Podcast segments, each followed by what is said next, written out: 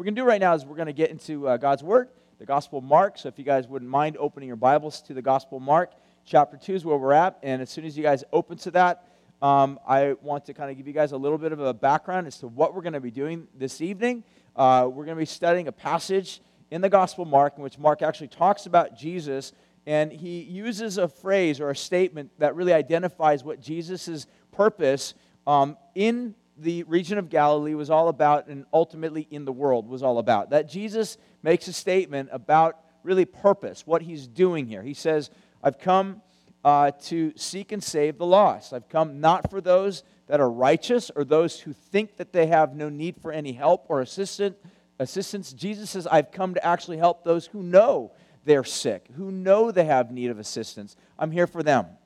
So, what we're going to see basically today with regard to Jesus in this little passage is Jesus actually has a mission. He gives a mission statement, what his life is all about. This is very important for us as a church. If you've been here for any amount of time, you know that mission is actually very important for us as a church.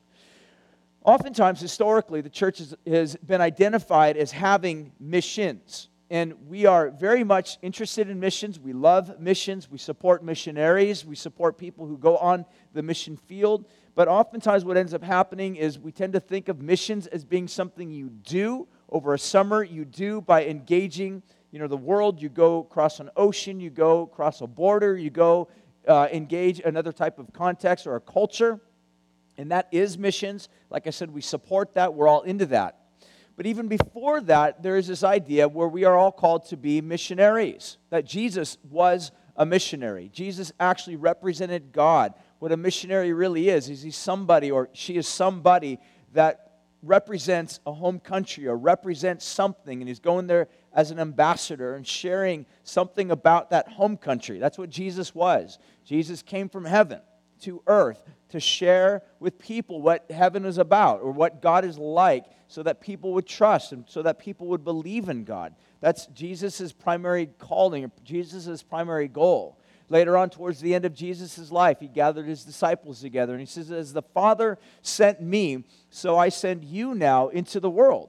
So Jesus was a missionary sent into this world. Jesus grabbed his disciples and likewise sent them into the world. And therefore, we see ourselves as our church and our mission, our goal is that we have a mission. Our mission is to really lead, at the end of the day, lead people to Jesus. That's our mission, to find people that recognize that they have need of God in their life, to introduce them to Jesus. So, again, like I said, for some, that is to go into another culture, another context. For some, that is to cross an ocean or go into a place where they speak a foreign language.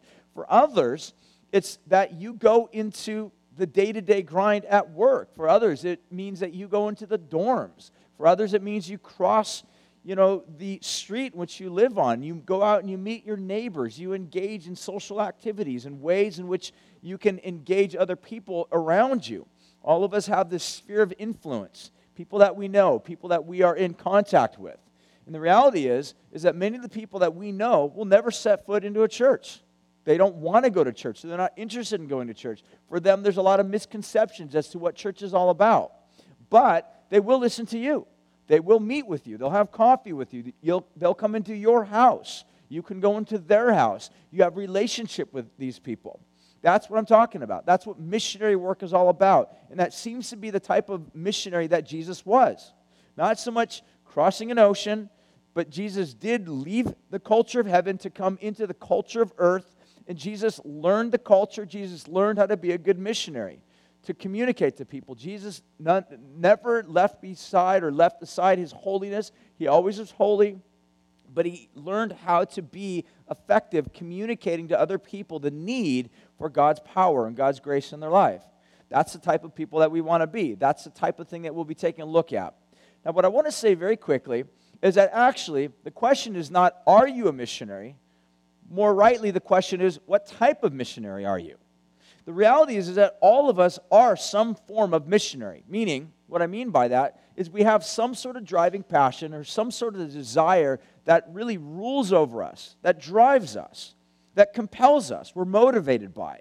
I'll give you a couple examples of things that I was thinking about. For example, over the past several weeks, if you've watched the news at all or read any type of headlines on the internet, you've realized that for the past two months, there have been thousands, hundreds of thousands of missionaries on Wall Street and Sacramento and all sorts of areas around our country.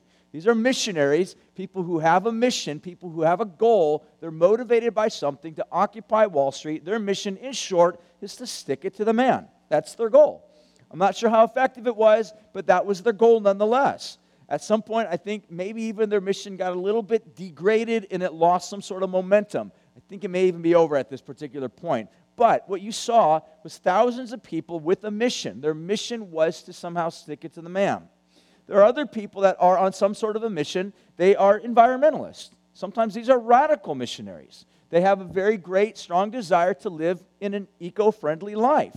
They drive cars that are eco friendly. They use recycled bags. They do all sorts of things. They shop at Trader Joe's. They wear hemp. They do all sorts of things that some of us would look at and not want to do. But the reality is, this is how they live. They have a desire. They are on a mission. They're willing to make certain sacrifices. They're willing to spend X amount of money and do certain things in order to live according to that mission. Does that make sense?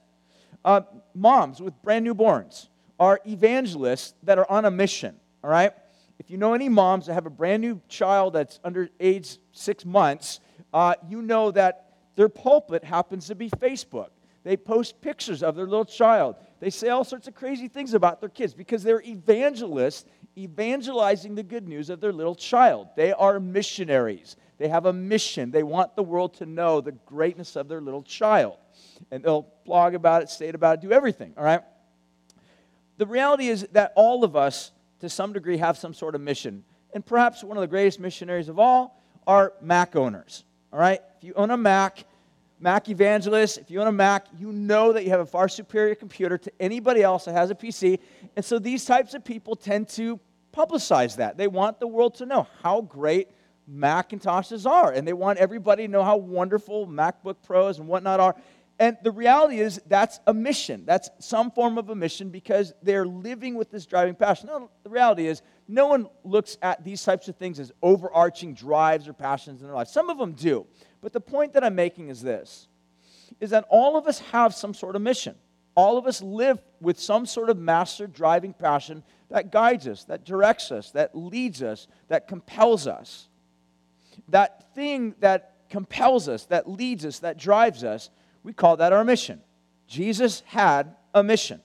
There was an overriding drive in his life. There was a desire, something that compelled him, something that drove him. We see that same type of element in the life of Paul the Apostle. Paul says, It's the love of Christ that compels me. Paul, what was your mission? Jesus. I love Jesus. I want others to meet Jesus. That was Paul's mission. The reality is, is that that's what we see with Jesus. That's what Jesus calls his church into being. And mission work is not just simply crossing an ocean, it's the way that we live our life.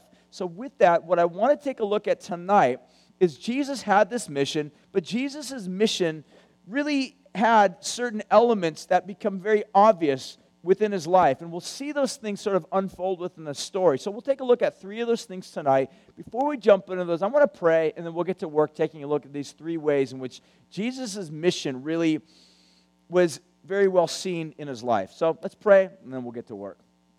God, we need your help tonight. Uh, we need your wisdom to be given to us. And Lord, what we need is your spirit to speak to our hearts and to open our eyes to allow us to be able to see the things that so oftentimes we put our hands to, the, see the things that we oftentimes are driven by, are led by. Some of the things that we're driven by and led by and compelled by are shallow. They're not long lasting, they're not long term, they have expiration dates on them. So, Father, we want to make certain that our lives are anchored to, built upon things that last forever, just like Jesus did.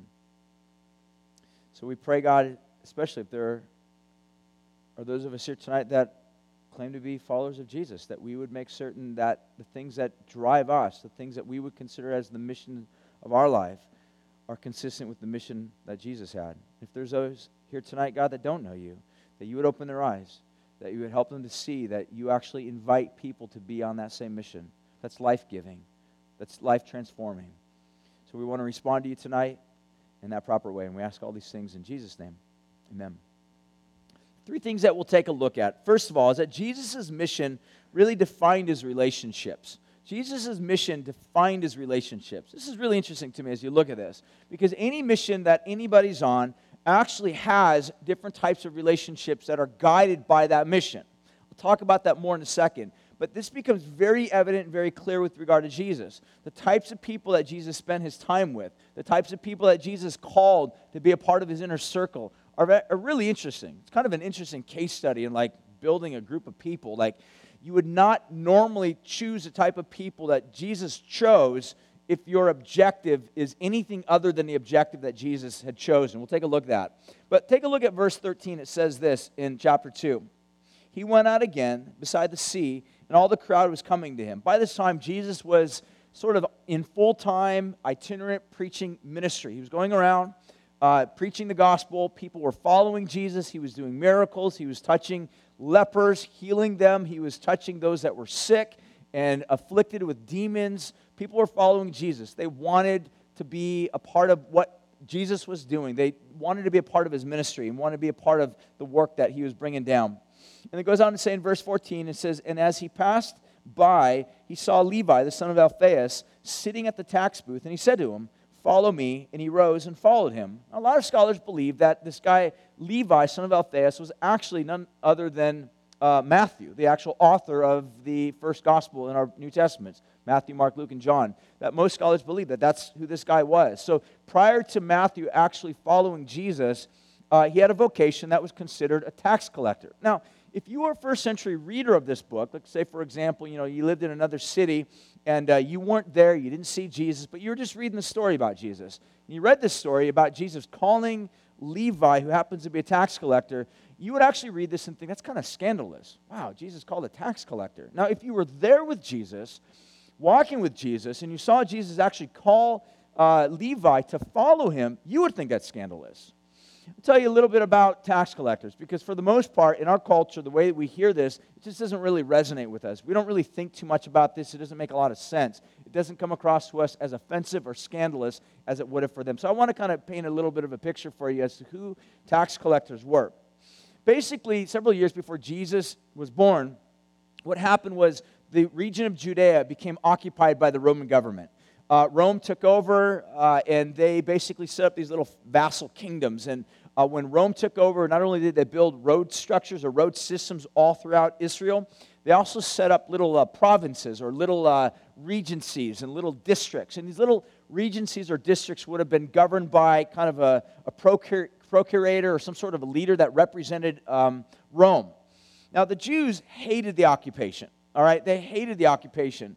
And the reality is, uh, you would imagine if you lived in, let's say, for example, here in America, um, if the Canadians came down and they occupied America and they started making us all talk with A's and they started making the guys grow mullets, we would not like occupation from Canadians, all right? We would be offended by that. We want, would not want to live according to that. In a lot of ways, that's what happened with the Jews there in Judea. And when the Romans came in, basically began to occupy them. It was a horrible situation for them. On top of that, not only was it, were they being occupied by a pagan society, a pagan group of people, they were also being forced to pay taxes. Now, in these little regencies, in these little districts, they would have little border areas. And so when you went from one regency or one district into another regency or district, you would cross this little border area on the roads that they had. So if you're traveling by road in, from one district to the next, it's kind of like a little border patrol, you would be then forced to kind of pay some sort of tax.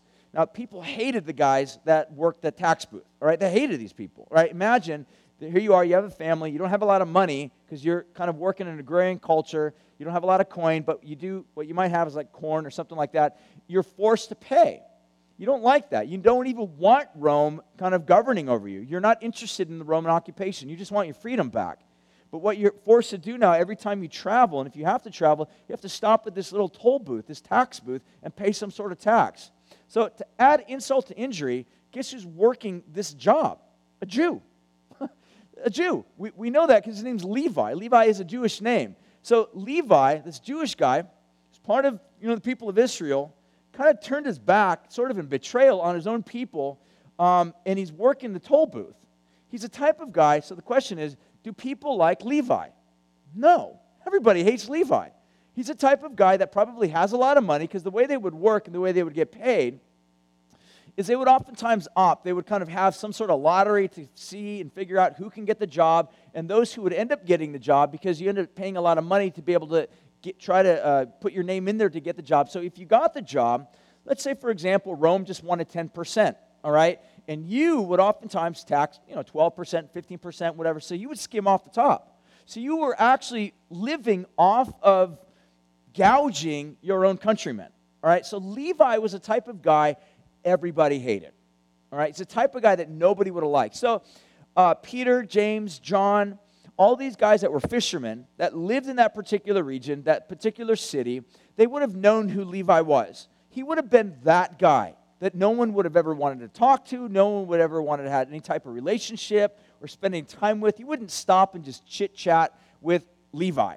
All right, you wouldn't be interested in that. If you had any conversation with them, you probably would say a dirty word to them. All right, because that's the type of relationship you have with this guy. You didn't like him, he betrayed your people, he was taking money from you, and you had no rights whatsoever to do anything about it because if you balked, if you fought, if you resisted, all you know matthew had to do is kind of and some sort of roman guard would come by and force you to pay or take you away to some sort of prison that was about it so you had really no rights to be able to do anything. You were powerless, and you essentially had to give Matthew and or this guy Levi, who was also Matthew, this money in order to be able to, you know, so he can live, and then he'd pay Rome what he needed. So he was this type of guy that everybody would have hated. But it's ironic because Jesus actually calls Levi to himself. Not just so that Levi would be religious, Jesus actually befriends Levi. I mean, this is absolutely scandalous. But the reality here's the point that I want to make. If Jesus' goal or his driving mission in life was to basically build up his ministry as an itinerant preacher to get popularity, to get people to like him, you don't go calling guys like Levi to join your club. You just don't do that. Because the reality is, is Peter, James, John, Andrew, all these guys that, you know, from chapter 1 that are already following Jesus, right? These guys are fishermen, they're following Jesus, they're already on Jesus' team. These guys would have known Matthew. So, what type of relationship would local fishermen have with a guy like a local tax collector? They would hate each other. But it's amazing to me because Jesus calls these two guys that are at polar opposites to be on the same team. You got to love this about the church because that's what the church is. Someone defined the church as this natural born enemies who are redeemed and cleansed and washed to love each other. That's really what the church is. That by nature, a lot of us don't really have anything in common at all. By, by normal terms, a lot of us would never spend any time at all with anybody else in this room. But here's what happens Jesus, who normally wouldn't spend any time with us, calls us to be in friendship, in relationship with himself. And by being on Jesus' team, Jesus tends to assemble a bunch of people onto a team that really don't normally get along with each other in the natural sense. I'm going to play a little game with you, all right? This game is called Liabilities and Assets, all right? It's a little game that we're going to play. First, I want to tell you a little bit about liabilities and assets. Liability is something that you engage, something that you enter into. It could be a relationship, could be a business situation, and you end up paying a lot of money or paying a lot of energy or a lot of time or a lot of substance mental anguish into this particular thing. It's something that you know that if you're going to engage into it, you want to make certain that the benefits or the outcome are going to outweigh the expenses that go into. It. Does that make sense? That's a liability, all right? And most of the time, liabilities end up taking a lot from you, taking a lot, a lot out of you, and a lot of times you don't end up coming out on the positive end. All right, an asset, flip side, is something that if you are able to engage it, you know it's going to be a benefit to you. So the reality is, if you are in some sort of relationship and you're trying to build some sort of a, you know, some sort of business or build some sort of relationship with other people, and you have a goal, this is your mission. You want to make certain that you make friends with the right people. So, for example, you know, there's a lot of schmoozing around. People like to get in certain circles of friends because at the end of the day, depending upon what your mission is, what is driving you as a human being, you want to make sure that you make the right people, right friends. So, for example, if you're a musician, you would love to meet or hang out with a dude who's a producer, all right? Let's say if you, for example, are a young entrepreneur and you're like, I really want to start a business, you want to find an investor. You want to hang out with that person because that's an asset to you, all right? To have that type of person in your life, to meet with them, to mingle with them, to draw from them is going to be an asset to you. All right, we're going to play this game now. Liabilities and assets. So here's what we're going to do. I want you, I'm going to say some sort of vocation, some sort of uh, particular vocation, and then label certain types of people, and you'll tell me whether or not they're a liability or an asset. So let's say your mission in life is to be a politician. That's your goal. You hope to be elected by the people. You hope to have a, secure yourself a good job as a politician. So, with that being said, as a politician, would an IRS agent be, as a friend, be a liability or an asset to you? Liability. You think so? Could be a liability, especially if it's an honest IRS agent. All right? If it's a dishonest IRS agent, IRS agent, he might actually be an asset to you. But for the most part, let's just assume it's an honest IRS agent that won't budge. All right? It's actually probably going to be a liability. All right, so let's say, good, you're a politician, and on your political trail, you have your your meth head brother cruising around carrying a banner saying, Elect my brother.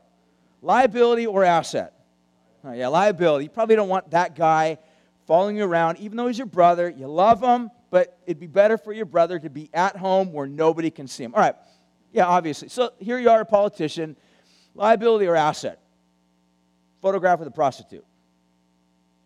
Yeah, liability. All right, just, just for the record, if you're a politician, you don't want to be caught downtown LA, 2 o'clock in the morning, with a prostitute hanging out of your car door. Those pictures don't go over well very good on, in the press, on Facebook. If your goal is to be uh, elected by the people as a politician, those types of relationships, hanging out with prostitutes, liabilities. All right? So, what if you meet a rich guy, liability or an asset, and he actually likes what you're all about?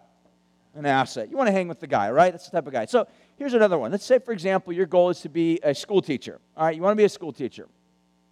Liability or asset. Uh, developing a friend with a pedophile. Yeah, liability. You don't want to be seen with that person. All right.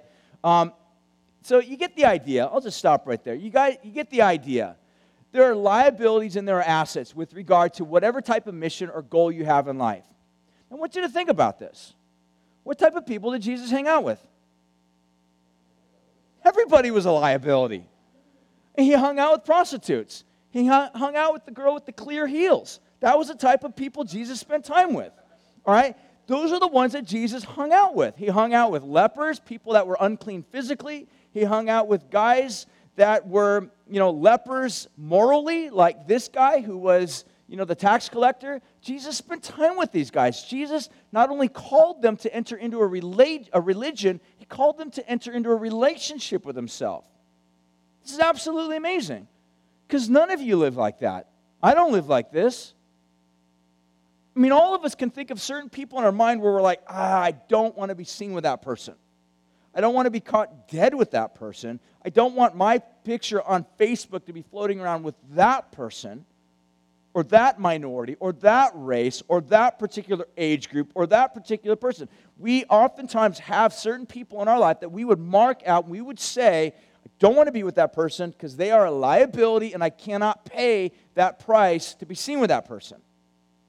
But it's amazing to me because Jesus hangs out with everybody who's nothing but a liability.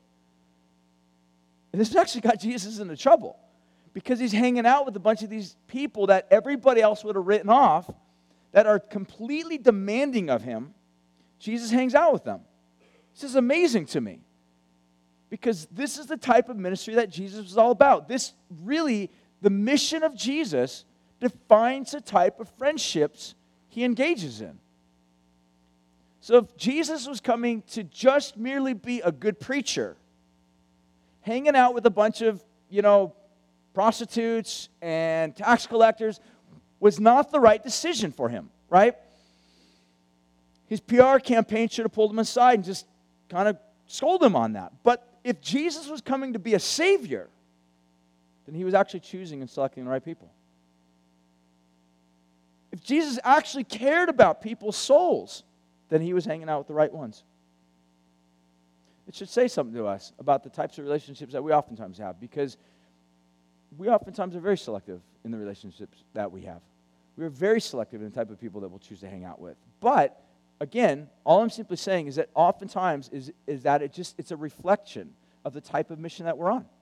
It really is. It just it merely reflects a type of mission, the type of life that we're actually on. Because we would look at other people in our lives and say, the liability, hanging out with that person is too much of a price, too much of a cost that I'd have to pay. It's too expensive for me emotionally. It's too expensive for me personally. It's too expensive for me monetarily. There's no way that person, that relationship will actually tax too much out of me for me for, for its worth. But not so with Jesus. He's willing to hang out with these types of people. The second thing I want you to notice with regard to Jesus' mission is that it determined how and where he'd spend his time.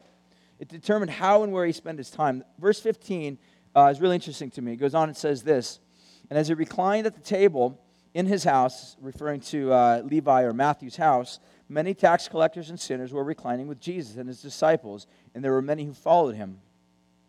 I like the way that the message uh, words this. It's not really my favorite translation, but I like the way it put it. It says in verse 29 Levi gave a large dinner at his home for Jesus, and everyone was there taxmen and other disreputable characters as guests at dinner. I love that because who were Matthew's friends? Like, who were the people that he hung out with? Assuming he had friends, I can't imagine he had a lot of friends, but he had a lot of acquaintances. There are probably a lot of people that were afraid of the guy.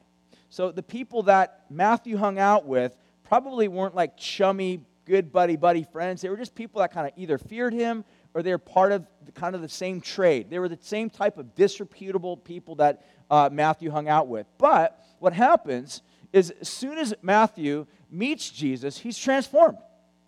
Because in his mind, he's just like, everybody rejects me. And the only thing, the only words people ever say to me are four letter words. And you actually call me to follow you. You're, everybody shows just great contempt towards me, but you actually speak to me with love. Everybody treats me as subhuman. You actually treat me like a human. Yeah, I'll follow you. Everybody treats me with, with no respect. You treat me with dignity. This is amazing what Jesus does to this guy. So, the very first thing that Matthew does is he calls together all of his clan of people, all the people that he knows, writes them up on Facebook and says, We're having a party at my house tonight and this guy who actually gave me dignity is going to be there.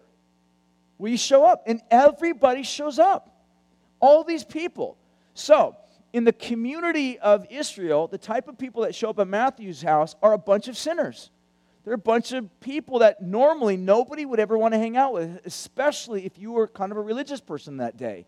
You wouldn't spend time with these people. You wouldn't be caught dead with these people. You wouldn't want a picture of you floating around Facebook with these types of people because these are the type of people that everybody avoided because they were liabilities. But here's Jesus. He goes to Matthew's house and has a party with them. We're actually told a little bit later that what happens are the religious leaders come to Jesus and they're like, I can't believe this. Why are you sitting down eating and drinking with these people? So what's Jesus doing? He's drinking wine with them. He's eating good food with them. He's laughing with them. He's enjoying their presence, their company. That's exactly what's happening. Right? Read the text. That's exactly what's taking place. Jesus is actually engaging in a party with these people. Now, is he sinning? Is Jesus getting drunk? No, not at all. Some, Jesus, Jesus never got drunk. So some of the things you, you guys need to know a little bit about like wine in the New Testament. Some religious people come along and say you can't drink wine. The Bible just simply says, I would say this as well, is that drinking wine is not a sin. Getting drunk is a sin. If you're under age 21, because we abide by the laws of the land, we want to abide by those laws out of respect to the leaders that God puts in place. If you're under 21, you shouldn't be drinking. But the reality is, Jesus drank. You can drink in a way if it's honorable, if it's a way that brings glory to God, if it's a way in which you can enjoy it and give thanks to God for all good things. One of the things as well is that we don't want to drink if it's going to cause someone to offend. So if you're in a community group or hanging out with a group of people and you know that maybe someone there struggles with alcoholism, out of love, you would say, I don't want to drink because I don't want to stumble that person. I don't want to somehow cause that person to be offended by that. So out of love, you are willing to pull away from a particular liberty, but the reality is is that it's not a sin to drink. Here's Jesus in a house, in a party, with a bunch of sinful people. One of them is redeemed. His name is Matthew. And they're having a party. They're enjoying each other's company and presence. Really, at the end of the day, this is what a community group is it's redeemed sinners and sinners and Jesus all together, usually centered around a meal. That's what a community group is. The very first thing Matthew does when he meets Jesus is he starts a community group. He doesn't have a lot to give, but what he does have is he's got a nice house. Well, he skimmed it off of the people of Israel, and in his mind, in his renewed mind, redeemed mind, he's like, you know what? I've become rich off these people. Least thing I can do is throw a party, invite Jesus. So that's what he does. Jesus comes and hangs out with them. This is really what a community group is. It's a bunch of people that are sinners, some are redeemed sinners, and Jesus shows up, and you end up, and you end up hanging out with Jesus. This is why we as a church really find it very important to be about community groups. There's certain things that we do here on Sunday mornings, Sunday nights that we do. We get together, we hang out, we worship corporately as a big body. There's hundreds and hundreds and hundreds and hundreds of people that come together here on Sunday morning. We love to worship. We love to spend time with each other. We love to hear God's word preached. There's certain elements that just simply can't get done on a Sunday morning or Sunday night because there are so many people. So, what we do is we gather throughout the week. The early church did this. They gathered in large gatherings, large buildings, large groups. They worshiped publicly. They sang songs together. They studied God's word together. And then they scattered. And when they scattered, they met from house to house. They went to other people's houses. They hung out. They spent time. They ate meals. They prayed with each other. They studied God's word on a smaller level. They got to be in each other's lives. That's what Matthew does. He invites people over. This is why we would encourage you because some of you look at your lives and think, I don't really have that much to offer. Well, if you have a dorm room, if you have a house, if you have some time, and you're willing and capable and able of gathering together some people, some sinners, maybe some aren't sinners, you know, some of them are just redeemed sinners, meaning the Christians, some non Christians, you get them together Maybe you don't even know each other all that well. Maybe they're just simply acquaintances, the way maybe Matthew had these people in his life that were maybe just acquaintances. Maybe some of them don't really like you, but the reality is your goal is to get people together so that you can meet with Jesus together, to see what Jesus will do in their life. And Jesus shows up. I'll tell you a little bit about my, his, my story. When I first became a Christian, um, the very first thing that I did was I got involved in a small little group, small little Bible study.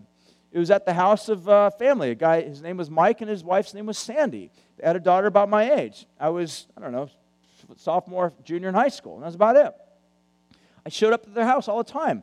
I was very into it. I was, it was really the first place in that small group that I learned how to study the Bible. I learned I was able to ask questions. There's a lot of things I didn't really understand. I was brought up in Roman Catholicism, so I had some sort of understanding about, about God. There was a lot of things I didn't quite know, so I needed someone to ask questions to. That community group was a place where I was able to ask those questions. It was really the place that I learned how to, to pray for the first time. I didn't know how to pray. I didn't know what it was all about. It seemed kind of weird to me, even though I, I, I, grew up kind of religious. I didn't know what praying was all about. I learned how to sing songs to Jesus. That was very weird to me when I first walked in. I saw a group of people singing songs together. It didn't make a lot of sense to me. There was a beauty about it. I didn't quite understand it. But it was in a small group, small group of people, maybe 12, that when they sang, I was able to enter in and sing. It was beautiful for me. In fact, it was in that small group that I got my very first Bible. And some of us might look at that and be like, ah, I don't have the time, I don't have the ability, I don't have the house, I don't have the commitment to really pour out to these types of people. Look, the reality is, is this. Some of you, maybe if you've led small groups or you've been in a small group before, you always have one or two people that tend to kind of be extra needy.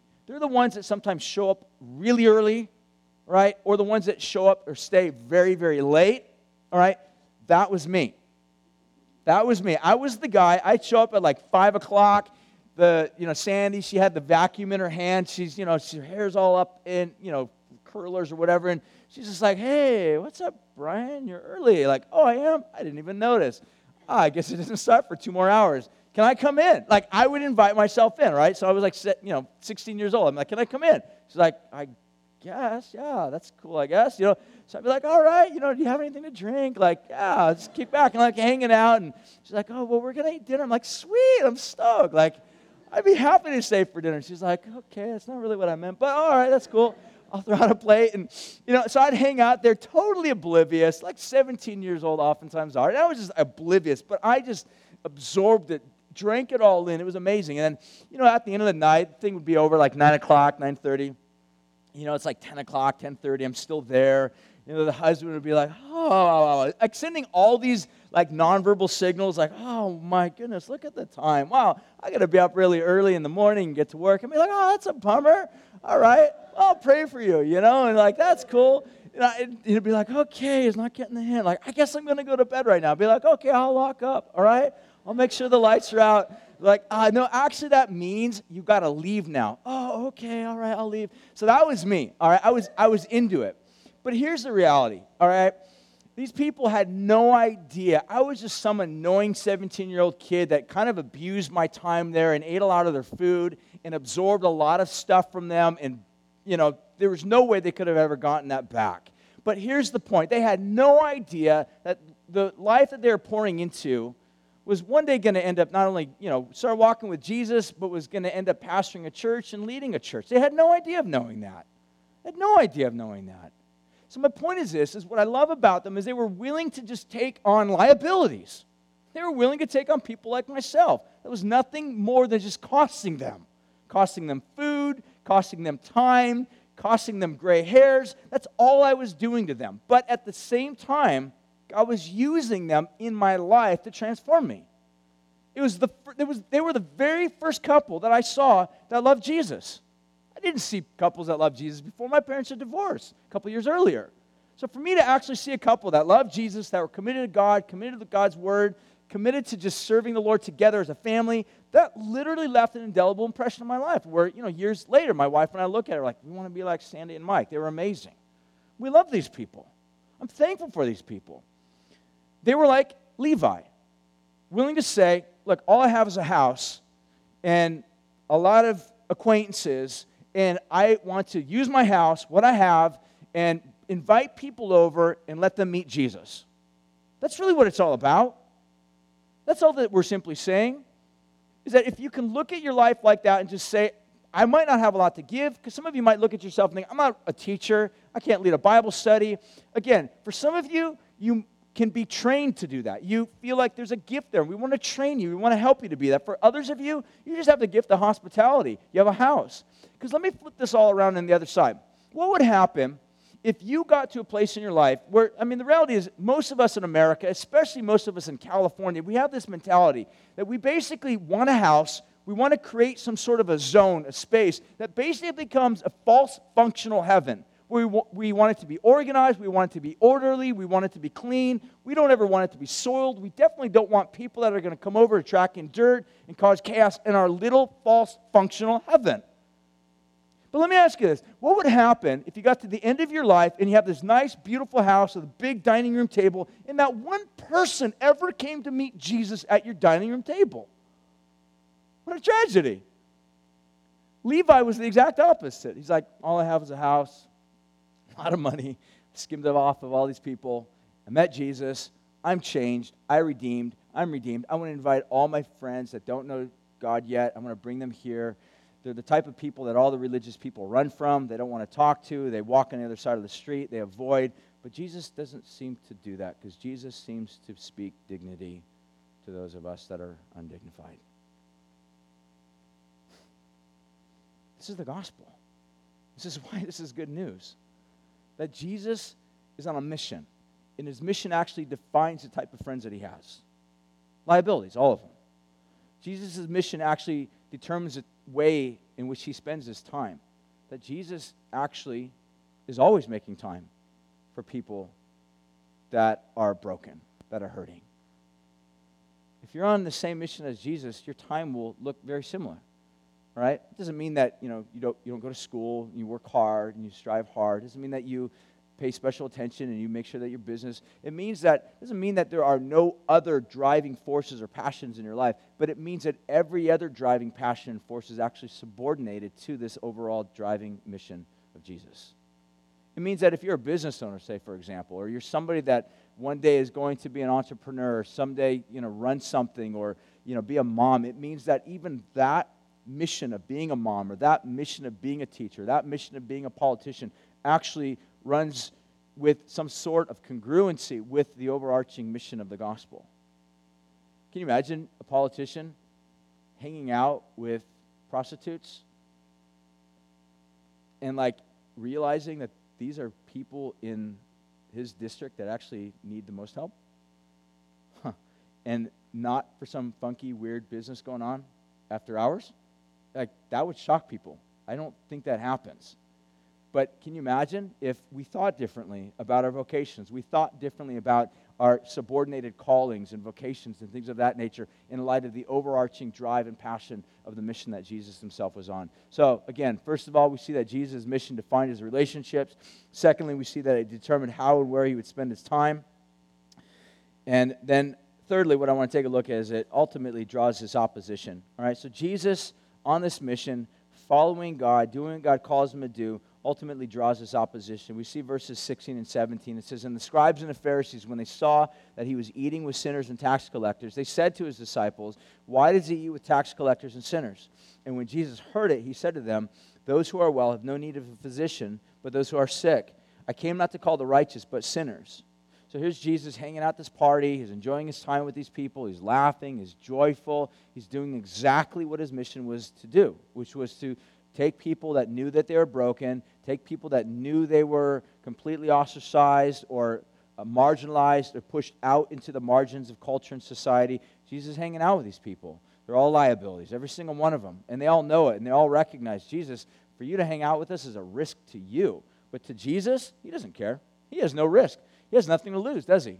Actually, he's got everything to lose, and that's part of, Ma- uh, that's part of Mark's whole story. He's got everything to lose. He will lose everything by the time the whole story is done, but he will regain it all back.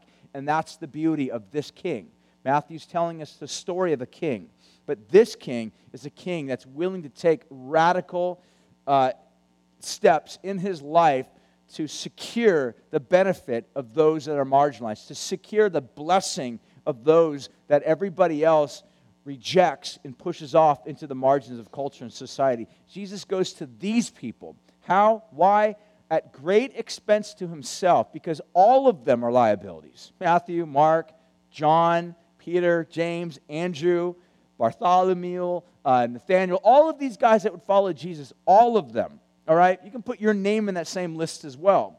Every single one of us are nothing but liabilities to Jesus. Yet, out of grace, out of kindness, and at great expense to himself, he calls us. He Doesn't just call us, he befriends us. And this brings about great opposition by the religious leaders because they look at this and they think, Jesus, you shouldn't be doing this. How can you, if you are, you know, quote unquote, a holy man of God, or how can you, if you're a good, gifted, itinerant preacher from God, how can you be doing this, hanging out with the people that we deemed unholy?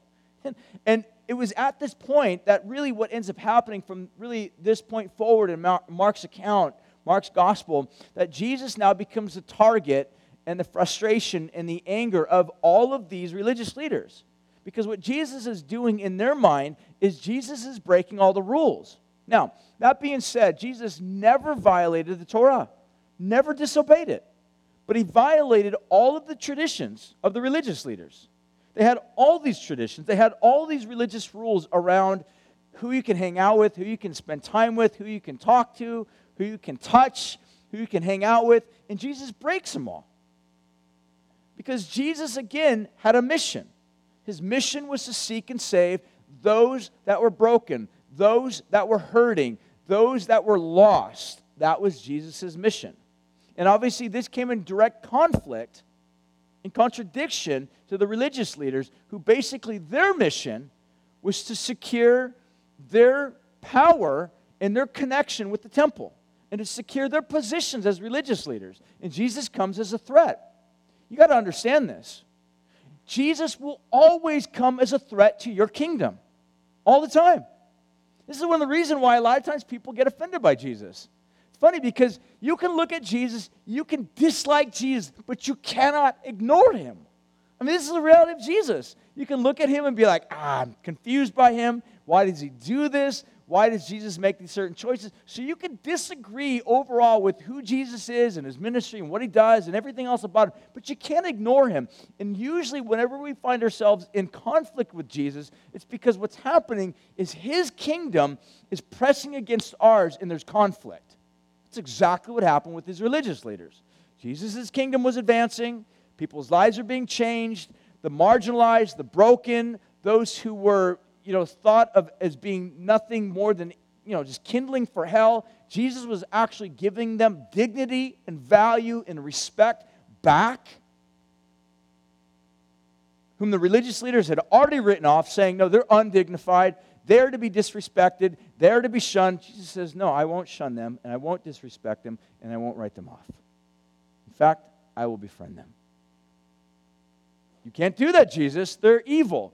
Jesus says, I will take their evil upon myself, and I will pay the price for them so that they can be clean. That's something that God says. Jesus is like, I am God. We need to kill you, Jesus. That was the ministry of Jesus' life. Conflict, opposition. We want to be God. No, I'm God, Jesus would say. Your kingdom contradicts our kingdom. Yeah, but my kingdom will overcome your kingdom. What happens. If, if you find yourself tonight in conflict with Jesus, it's not because Jesus is bad.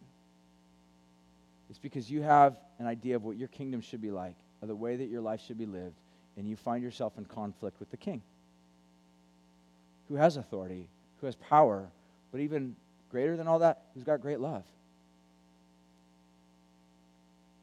He's able to take people that are at enmity with him and turn them into disciples and friends, and even greater than friends, sons and daughters. That's what Jesus is doing here.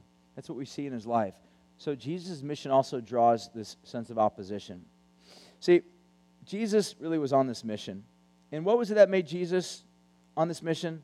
Really, it was God. That was the answer. Jesus says, I was sent by the Father into this world to be an ambassador. I'm here to tell people about what God's like. And by the end of Jesus' life, like I said earlier, Jesus actually draws, gathers together all of his disciples, and he says, Look, in the same way that God sent me to you to give you dignity, value, and respect, and demonstrate kindness and grace to you, in the same way, so I send you. So you go out and you raise the leper, you give sight to the blind, you give dignity and value and respect to those whom society has written off. Why? Because that's what I've done for you. Do you know that? Do you know what God's done for you? Has that impacted you? Has that affected you? Or are you just in a religion? Is Christianity just some sort of a way of life? This is one of the interesting things about Christianity. There's a lot of people that would look at Christianity and be like, it's a nice religion. It's kind of cool. It can be kind of oppressive. It's been oppressive throughout the ages. I mean, the argument is always think about the Crusades, Spanish Inquisition, yada, yada, yada. Of course, all of those things happen and all of those things are desperately shameful. But it's not because of Jesus. It's because you have a bunch of men who have hijacked Jesus, who've hijacked Jesus' name, who've hijacked Christianity, and they were seeking to establish their own kingdom under the banner of Jesus. But you come to Jesus and you begin to realize he's not like that. That's not who he is. His name, his title, his authority has been hijacked by people that are still seeking to establish their own kingdom. They have a mission. But see, the reality is that we can't just simply look at everybody else out there and say they, because the reality is in here. It's not them, it's not people from a different, you know, age in history. It's us. This is us. This is our problem. This is the way that we live. We tend to be missionaries representing our own special interests. This is how we live. This is the way we all act. We are all on a mission. And our mission, at the end of the day, if you strip away all of the other characteristic traits of our particular or nu- nuances of our mission, at the end of the day, for the most part, our mission is really about ourselves.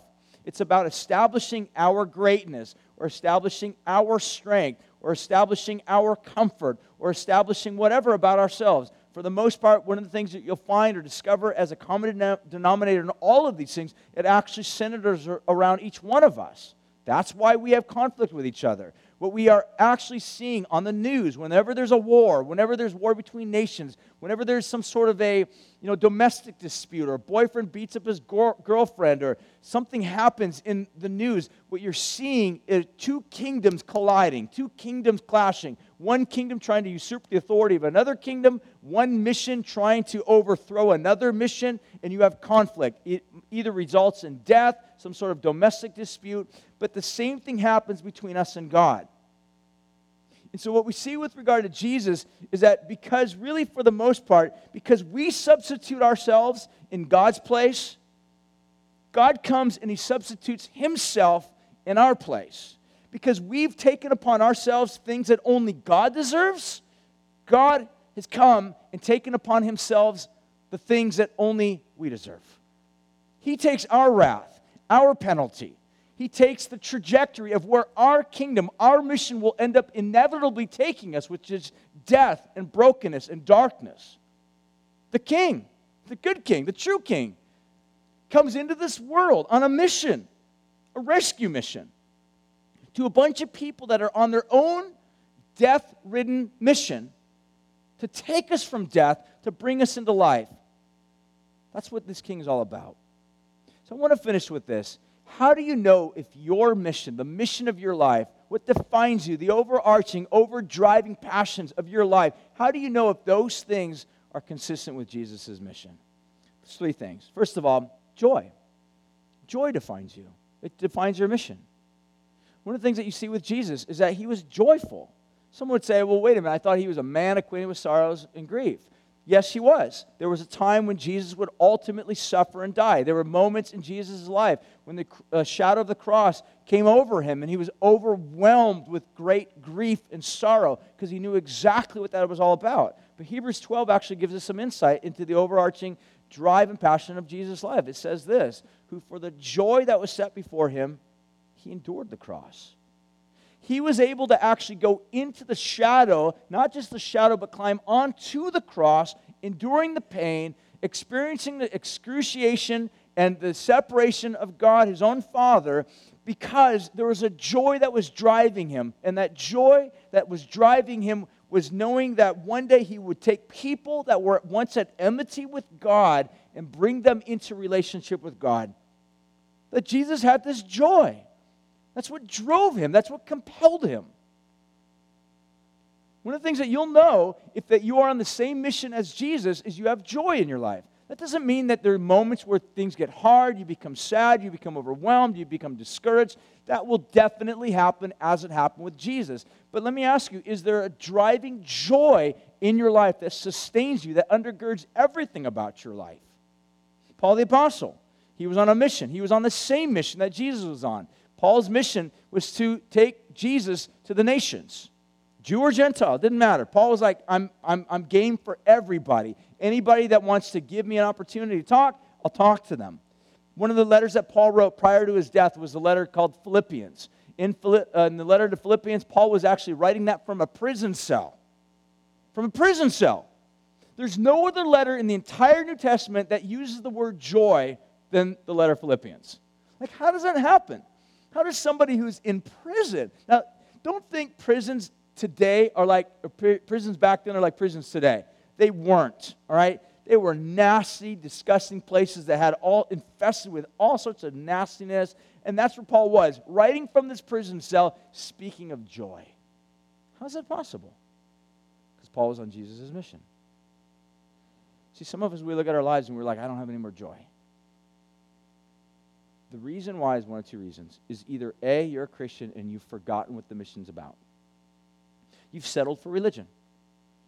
You settled back into the default mode. What's happened is you become religious again. I'll give you an example. You come to church, you're like, sermon's too long. I don't like the way the pastor looks. The music's not very good. I'm upset because they don't have coffee. How dare a church not have coffee? It's very frustrating. Uh, you know, there's all sorts of things that you can look at and you complain about and get frustrated about. The reason why that happens, the reason why you have no joy, is because you lost focus of the mission. You actually somehow thought that church is about having good coffee. Now, I'm into good coffee. I love coffee. It's my favorite. All right? It's the first thing I do every single morning is I make a good cup of coffee. And every morning, it's like my ritual.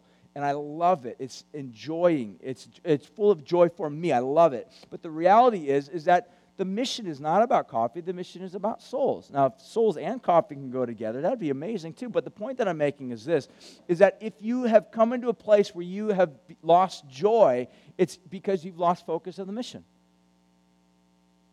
Or you're not a Christian, and the mission that you're on right now is a shallow mission. It's a mission that's centered for yourself, centered around yourself. You're the chief leader of everything. Everything is with you in mind as an end in and of itself. And what happens is at some point you get to a place in your life where you realize there's nothing greater, nothing bigger, nothing outside of you to make sacrifices for, to live for, to hold on to, to embrace. The thing that you actually thought was going to set you free has actually become your prison. And you've found that in that prison, there's no joy. There's no light at the end of that tunnel. You're in a place that the Bible would describe as darkness or death. What you need is you need to see Jesus calling, inviting you into his mission the way Jesus called and invited Levi into his mission. So, joy, first of all. The second thing that we see that would define you is power. Power. Power really to be a blessing. That's what God calls us to. So, if you're on Jesus' mission, you have power. That doesn't mean that there's going to be moments you get weak, but the power that you have is power to actually be a blessing. I'll give you an example uh, Isaiah the prophet. The first five chapters of the book of Isaiah, Isaiah basically pronounces all of these woes upon Israel and Judah and all of these other nations that have failed to obey and follow God. By the time you get, you get to chapter 6, Isaiah has this incredible vision of God. He sees God, he has this vision. God's high and lifted up. God's glory fills the entire temple. There's smoke and all sorts of stuff that just absolutely fills the senses of, of Isaiah. And all of a sudden, Isaiah falls on his face, and rather than announcing and pronouncing all these woes upon everybody else, he begins to look at himself in light of God's glory and says, Woe is me. It's not Israel that has unclean lips, it's me who has unclean lips. It's not Judah who is sinful, it's me who's sinful. It's not the rest of the world that needs to change and repent, it's me that needs to repent and change. And Isaiah cries out, like, Who will clean me? And all of a sudden, God sends an angel to Isaiah that cleanses his lips and purifies him. And all of a sudden, the voice comes out. It's God speaking. He says, I have a mission. My mission is to send somebody who will go to the nations, who will tell them about my judgment, tell them about my ways, but God goes on to say, He adds this sort of little addendum, this little marginal side note. He says, The problem is, whoever goes on this mission and preaches the message that I, sh- I have them to share, nobody will respond, nobody will listen. It will be a fruitless mission. Who will go? And Isaiah raises his newly sanctified hand and he says, I'll go. Isaiah, it's a bomb mission. You won't succeed. Nothing good will happen. I'll go. How, how is it possible for a guy to go on a bomb mission knowing that he won't succeed? Can you imagine, like, leading a Bible study to a bunch of people for 30 years and not one convert? Like, that was Isaiah. How is it possible for him to say, I'll go? Because he saw God and what empowered him was God touching his lips and cleansing him. And therefore, he was able to say, I'm, I'm on this mission. I want to join. I want in. Let me say, if you have never felt in your life taxed beyond any ability to pay back, if you've never interacted with people in your life to the point where they have taken so much from you, so much energy, so much strength, so much mental anguish, maybe even so much money from you, have you never been to the place in your life where you've looked at your life and says, I don't have anything else to give. I need to tap out. I can't keep going. I can't keep moving this way. If you've never been at that place in your life, I don't think you've ever been on the same mission that Jesus is on. If your life has always been situated in such a way where you're just giving out of your abundance, you're just giving what you have, and you cater and control and, and kind of manage your life in such a way where everything is clean and neat and perfect and pristine and nobody's trucking mud into your house and you're not losing any sleep over the fact that you know people around you are taking so much energy from you that you don't have anything else to give and you're crying out to god god give me help. God give me strength. God give me money because i don't have any more resources to pay for this. You probably have never been on that mission of jesus because that was jesus' mission all the time. Always gathering liabilities around him always spending time with people that are marginalized, always spending time with people that are more demanding upon him. That's, that, that's the life that Jesus calls us to. But here's, here's the reality because some of us are like, well, how can I do that? How can I keep giving myself away? The answer is actually found in an Old Testament book where God answers and he says, it's not by might, it's not by power, it's by my spirit. God says, I will promise one day to give you my spirit. He will live in you, and He will carry out the mission for you. I'll be really honest with you. I've been doing this for 18 years. I, when my wife and I first moved up here, we knew beyond any question or shadow of a doubt that we were called, that God like spoke to us, not verbally, but God spoke to us and told us, move to San Luis, plant a church. there have been so many times I would have been glad to walk across the street and get a job at Trader Joe's and say bye. Like, I would have been happy to do that. But the reality is, like, if I did that, I would be in direct disobedience to God. And the problem is that there are moments where I look at my life and think, I don't have anything else to give. Like, I'm, I'm taxed. I have nothing left. People take, they don't give. People take, and then they criticize. It's taxing. It's taxing upon my life emotionally, upon my health physically, upon my wallet, upon everything. It's taxing. But what ends up happening is that if you begin to think that this mission that you're on is about you somehow mustering enough strength to do this, then you've lost sight of that mission. The mission is that Jesus gives you power to keep doing it. He gives you joy in the midst of it. And the last thing is this is that we see it also has to do with holiness. John chapter 17 says this As you sent me into the world, Jesus is praying to his Father, says, As you sent me into the world, so have I sent them into the world. And for their sake, I consecrate myself so that they also may be sanctified in the truth. What Jesus is actually saying is that the mission that Jesus sends us on and our personal holiness are actually linked. They're linked, they're united. That Jesus actually cares about our holiness, He cares about the way that we live. He actually does.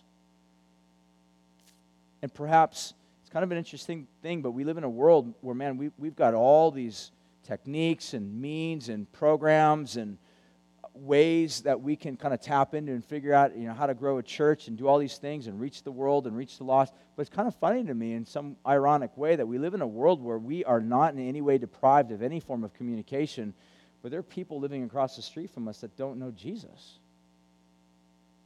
it's amazing i still meet people that actually come into this church i'm like have you ever heard about jesus before they're like no but a roommate invited me i don't really know anything about jesus really Nothing. It's amazing. Good on your roommate. That's awesome. They're being a good missionary. They're living a holy life in front of you. That's good. At the end of the day, people don't care about how good the preacher is at church. They really don't. They really don't care. What they care about is your holiness, your life. If you're a Christian, what type of a message are you sending to them? See, some of us send kind of these muddled messages like God's good, but then we go out and we, we live some sort of lifestyle that is not good. It doesn't represent, it doesn't reflect who God is. We're sending a very confusing message. And Jesus says, listen, if you're a missionary, the way that you live says a lot more than sometimes even your words. Is there oftentimes confusion what holiness is? Yes, absolutely. The religious leaders were totally confused over what holiness was. In their mind, they thought holiness was a list of rules, of regulations, of do's and don'ts. They thought the rules of holiness were if you're going to be a holy guy, you don't hang out with a bunch of you know, women with clear heels, you don't hang out with a bunch of you know, meth heads, you don't hang out with a bunch of people that are pedophiles. You don't add those people to your list because if you do, then you become unholy. And what Jesus is saying is that no, you've completely missed the whole concept of what holiness is. Holiness is not just simply an action, it's a person. Jesus is holy. Holiness is about your conformity, your transformation into the life of Jesus. It matters. So I want to finish with this thought by asking you this question What mission are you on? What defines your life? Do you have joy? Do you have power in that mission? the mission that Jesus calls us to is actually a really powerful mission. It's a life changing mission, it's actually a satisfying mission. My life's hard, to be honest with you. I mean, being a pastor, it's very taxing, but there's nothing else I'd, I'd want to do. I mean, yeah, there's, like I said, there's moments that are tough. But at the end of the day, my wife and I, when we kind of regroup, when we sync up, when we kind of get our minds back in line with God, and we think about what God has put us in and allowed us to be participants of, we wouldn't trade this for anything. This is so joy giving to my wife and I. Like every every week we have some point where we just talk about, we share stories of what God's doing in your lives, and it reinvigorates us. It keeps us moving forward. It's joy that keeps us empowered to keep going on. And it's that type of stuff that motivates me and says, I don't, I don't want to somehow break this. I want to be holy. I don't want to do some stupid thing that oftentimes pastors can do. I want to be holy. I want a lifestyle that represents my Savior, my Jesus, who's good, so that people can know Him. So, what mission are you on? Secondly, if you're not a Christian, like Levi was approached by Jesus, I want you to hear Jesus actually call you. He calls you to rise, to leave your life, the thing that you think will actually bring you fulfillment and joy, to leave that behind, to come follow Him. What mission are you on? I propose that the mission that Jesus calls us to is the only life giving mission. Everything else pales. Everything else is not life giving. Everything else will actually end up leading to a path of death if you make that your master goal in your life. We're going to respond and we're going to sing, we'll worship, we'll confess sin to God, we'll partake of communion. For some of us, we'll give joyfully. We've got little donation boxes that you guys can give your tithes and your offerings to the Lord too, just in the privacy of your own heart between you and God. That's for you to do that before the Lord. The re- we will worship, we'll sing, and we'll respond to God. Invite you to be a part of that. Invite you to consider what mission you're on in your life, to surrender your life to God's mission, to allow your life to basically be transformed by this good King who left all things for you, to redeem you, to restore you. And in turn, we have this amazing opportunity to do the same thing with our lives and actually find great joy in doing so. I'll pray, we'll sing, we'll give, we'll confess, we'll partake of communion together. Jesus, we thank you for the cross. We thank you for the work, the miracle that you've done in our lives. We don't deserve it. All of us, like Matthew, Levi, God, we are social and moral lepers. That's what we are. We're repugnant in so many ways. And yet, Jesus, we thank you that you were not ashamed to call us. You were not ashamed, like Levi, to give him dignity and value and respect back, even though he didn't deserve it. But you gave it to him because of, out of your power, out of your strength, out of your might, you were able to do that. And in the same way, you do the same thing to us. You give us our dignity, our dignity, our value, and our respect back. You raise us up. You give us life. You show us grace. Not by sweeping our sin under the rug, not by ignoring it, not by turning a blind eye to it, but by taking our sin upon yourself. God, we are liabilities, which means we cause a great expense.